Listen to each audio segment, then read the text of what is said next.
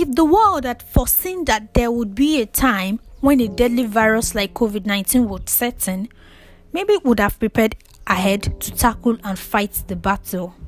But unfortunately, the COVID 19 scripting and made the world come to halt.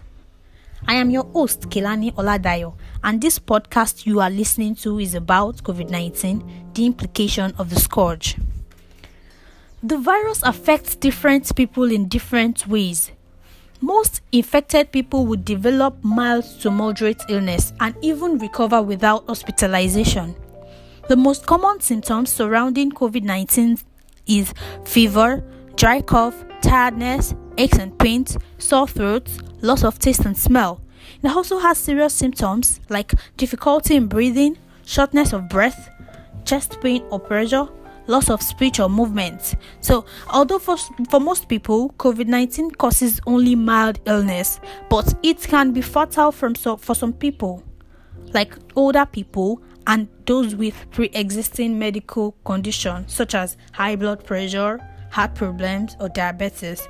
They, these people appear to be more vulnerable to this deadly disease called COVID 19. So, moving away swiftly from that, I would like to talk mainly about the implication of the scourge. I would like to start off with the economic sector. Um, we should all know that the international trade got disrupted as importation of raw materials used for other good productions got affected, especially because this pandemic, the COVID 19 is one big pandemic affecting the whole world at large.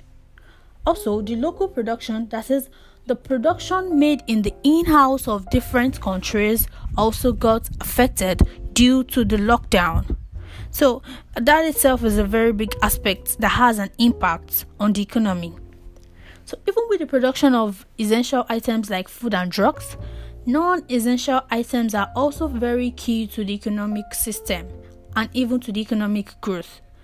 The manufacturing sector is one of the biggest hits because, in as much as we produce essential items, there are other factors that falls within the manufacturing of non-essential items that add up to the economic growth.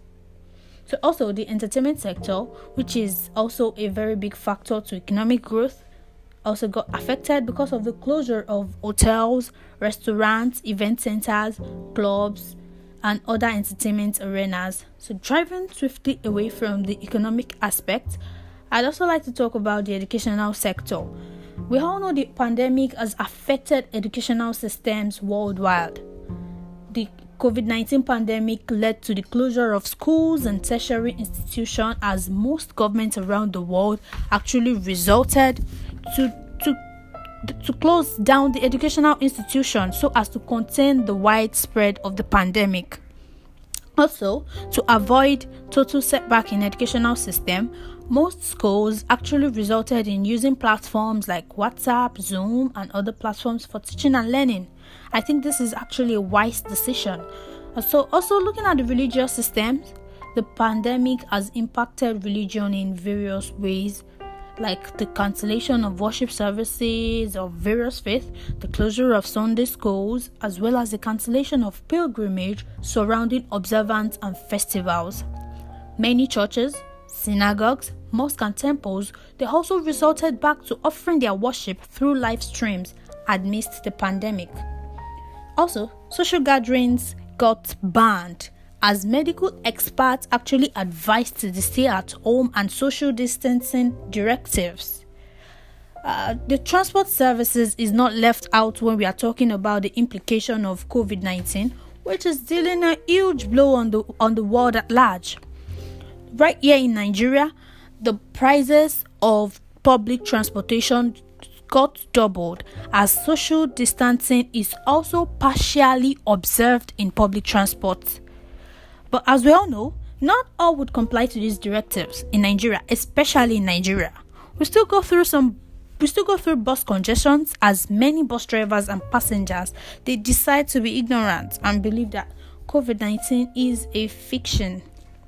So uh, uh, we have many other implications. Uh, we actually hope we go through this phase of life. We hope we go through this stage of life. We hope we can explore I really hope we, we would go through our normal lives again because to me, this is like a kind of punishment. Like the whole world is caged. We don't get to cough, we don't get to sneeze in peace. Everything gets tangled up as the world is now a scary place to move about. The new uniform becomes uh, we we've got a new uniform which is a nose mask and I really hope this ends soon. I really hope we wake up to a day when it will be announced that the world is free from this deadly virus called COVID 19. We really hope and pray that that day would come soon. I, I know we expect that the COVID 19 threat will eventually fade away, just as Ebola, Lassa fever, and other viruses faded away in recent years. Thank you for listening.